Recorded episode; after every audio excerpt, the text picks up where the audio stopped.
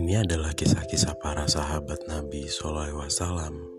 Semoga dengan mendengarkan ini, iman kita juga bisa bertambah dan yang pastinya bisa memberi banyak inspirasi. Dengarkan terus ya di Mutakalim. Kalim.